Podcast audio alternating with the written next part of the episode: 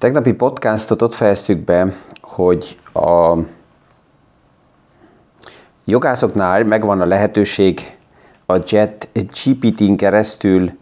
egészen más szakmai háttereket, szakmai profilokat kialakítani, és lehet, hogy hosszú időre nézve egészen más személyiségi típusokat fogunk látni a jogi téma körül. Mi is aktuális pénzpiaci témákról, összefüggésekről beszélgetünk. Gazdaságról érthetően János Zsoltal. Üdvözlünk mindenkit a mai PFS Kávézac podcaston. Mert tehát ugye ezt a, a monotón, fárasztó keresési munkát azt algoritmusok jobban meg tudják oldani, és ezért az egy lépés tudott lenni. Az érdekes az, hogy ugye, ha ma egy páran azt mondják, hogy a ChatGPT a Google keresőnek lenne egy, egy konkurenciája, hogy akkor megváltozna teljesen a, a Google Search téma, össze lehet hasonlítani, de mégsem lehet a kettőt összehasonlítani, mert a Google-be, hogyha valamit beütünk, akkor a Google kihozza ugye azokat az oldalakat, ahol ez a fogalom, vagy ez a bizonyos kifejezés megtalálható, tehát ott lehet tovább keresni, és ami lényeges, látjuk azt, hogy kitől van az a válasz, amit a, a, kidobott nekünk a Google. A JetGPT az nem egy adatforrást jelöl meg, vagy egy mondatot hoz ki, egy oldalt hoz ki, hogy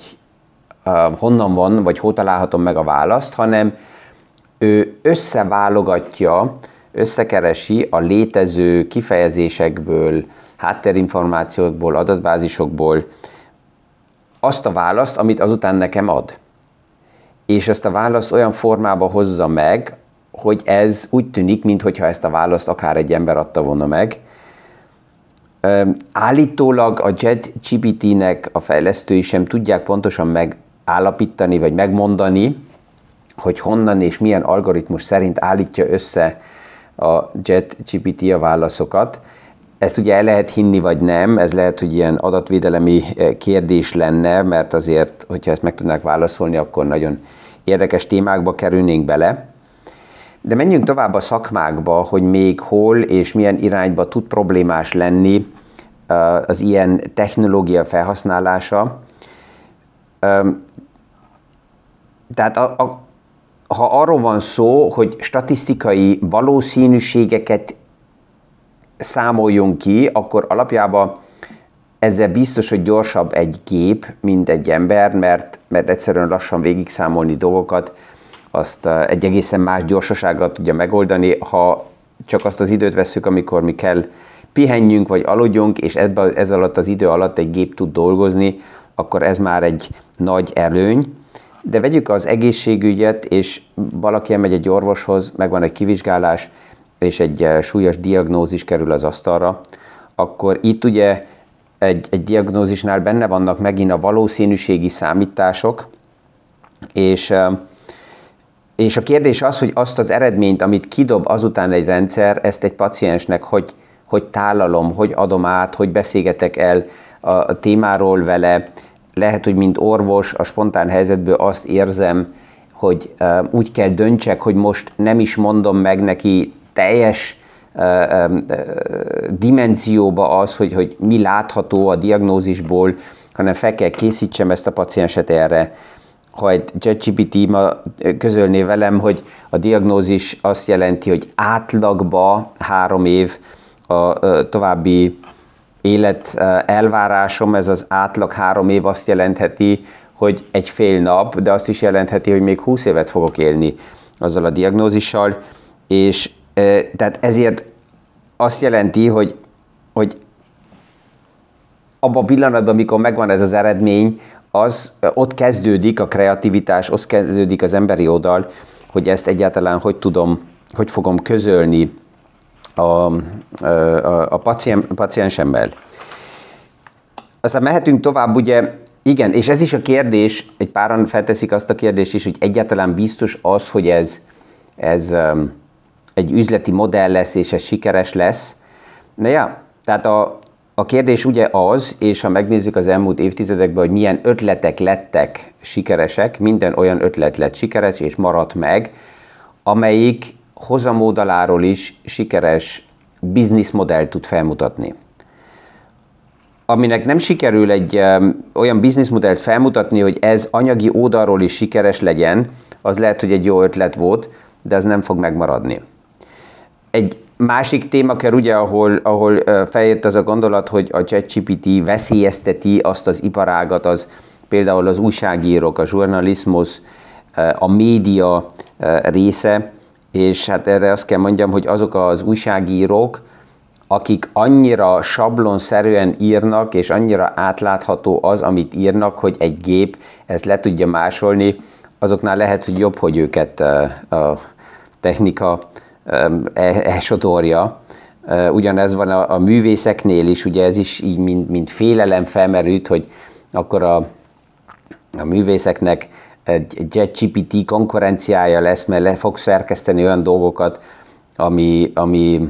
mm, amit egy művész tudna csak, vagy le tudja másolni a művészeket, vagy zenészeket, vagy, vagy de ha megnézzük, akkor ma az életünkben, főleg a művészeknél, vagy vegyük a, a, a filmeket, a Hollywoodot is, nagyon sok minden olyan sablonszerű szintre került, hogy ugye azt lehet mondani, hogy ez olyan, mint a McDonald'snál a Big Mac, tehát more of the same. Tehát tudjuk pontosan, hogy hol van elhelyezve az uborka, és mi van benne, és, és az egész hogy épül fel. Ha ennyire átláthatóak bizonyos termékek, akkor ezeket persze hogy egy technika, egy JetGPT le tud, le tud kappintani, és ha arról van szó, hogy kreativitás nélküli dolgokat akarunk csak újra és újra és újra gyártani, akkor ebbe egy gép mindig sokkal hatékonyabb lesz és erősebb lesz, mint egy ember. De az ismerteket tudja létrehozni, tehát új dimenziókat megnyitani, azt nem tud annyira. És itt egy, és festővel volt egy beszélgetésem, aki azt mondta, hogy ha, ha csak megnézzük például a, a, a Picasso-nak az Avignoi hölgyek képét, akkor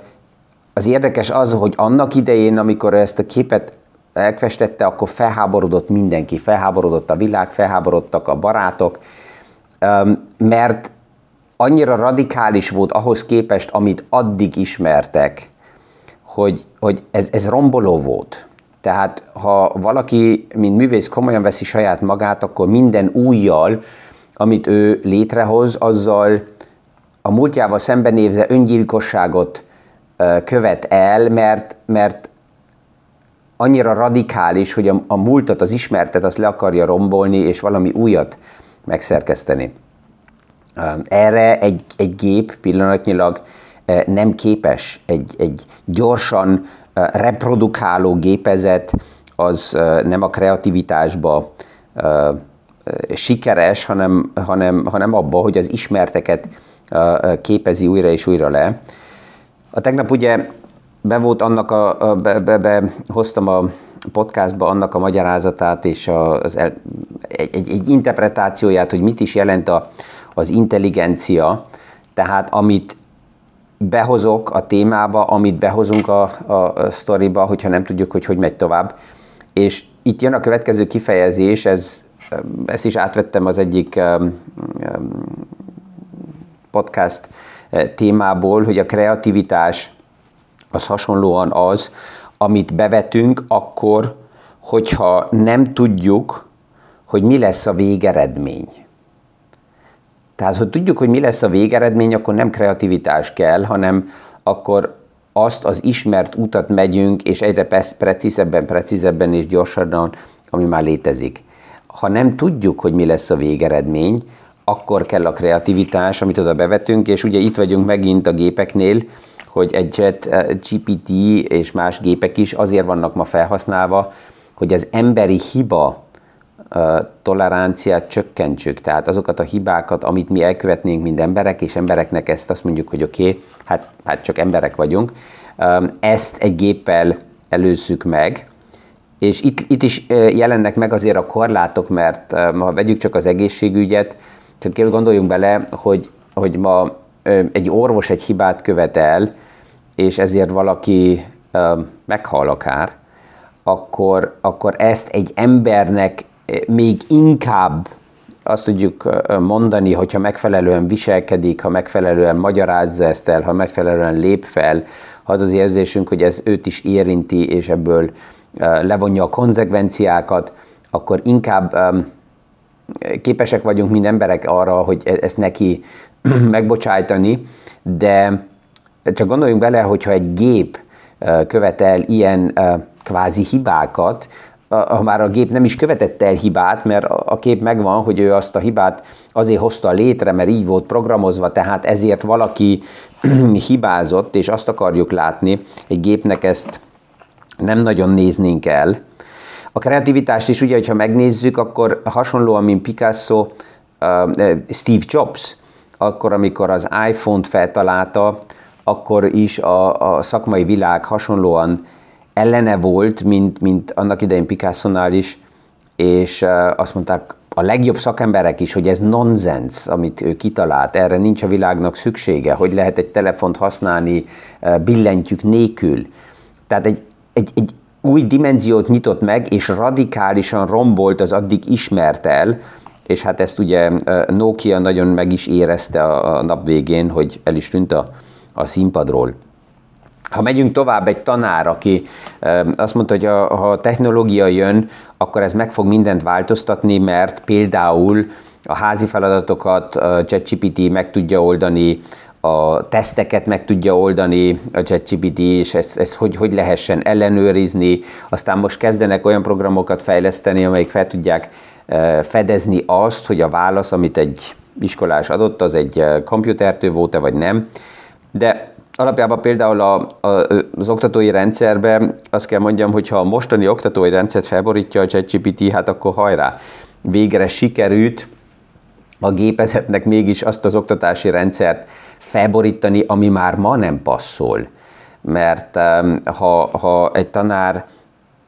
nem arra figyel, hogy egy, egy iskolás, egy gyermek hogy fejlődik tovább, nem abba támogatja, hogy, hogy az erős oldalait fejlesszük tovább, nem, abba, nem arra figyel, hogy hogy néz ki az empátia, a kreativitás oldala a gyermeknek, és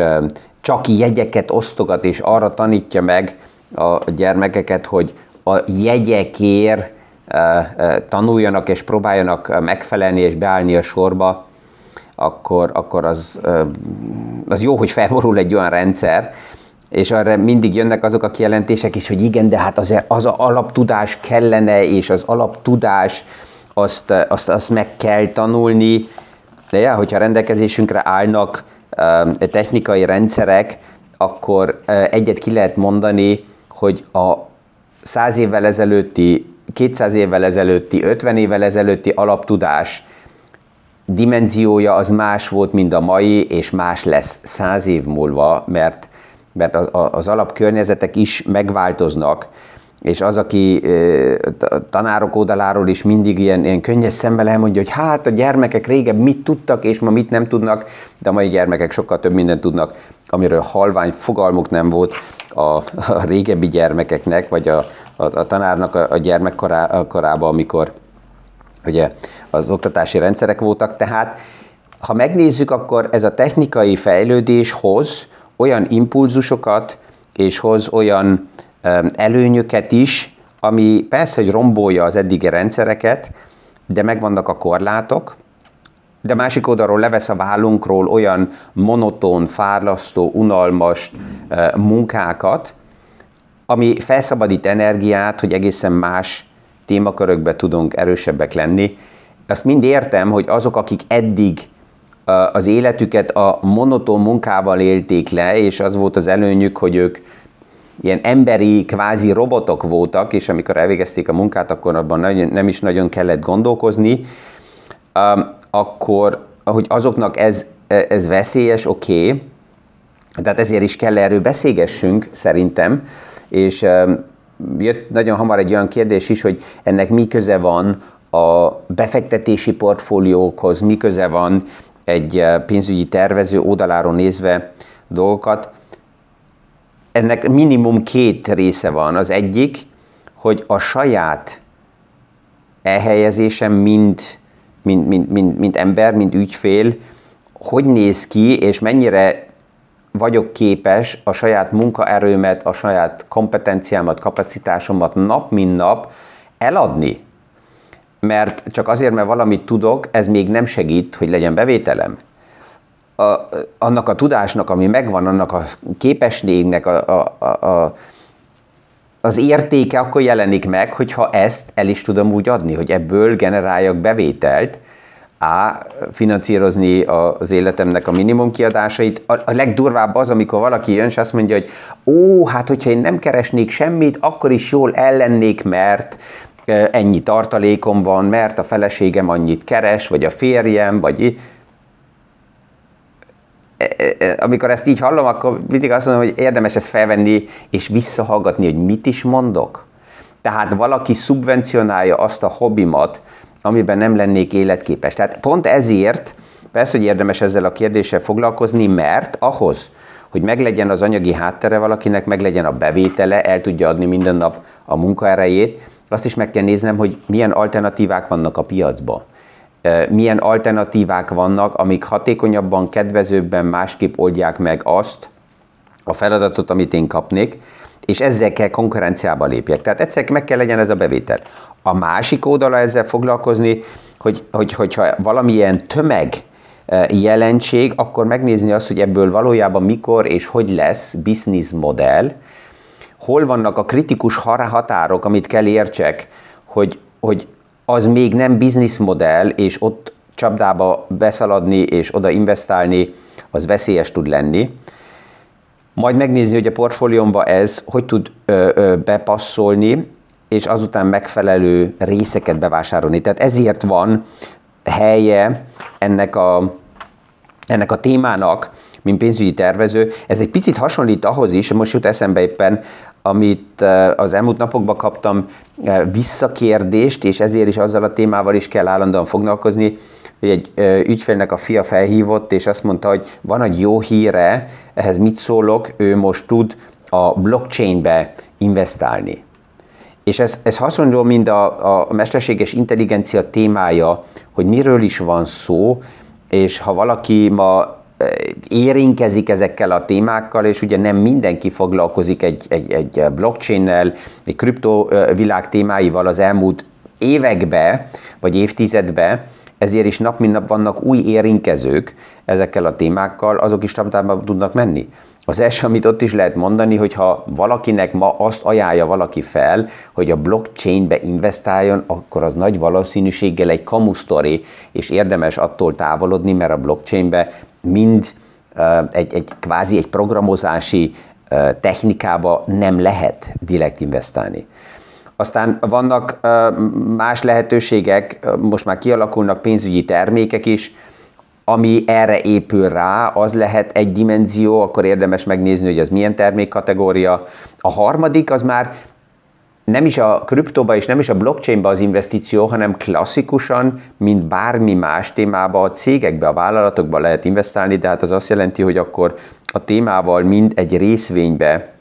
befektetőkkel foglalkozzak, és megnézzem azt, hogy mi van mögötte, és pont ezekbe a, a szűrésekbe, ezekbe az információk feldolgozásába egy, egy, egy technológia nagyon tud segíteni, és ezért is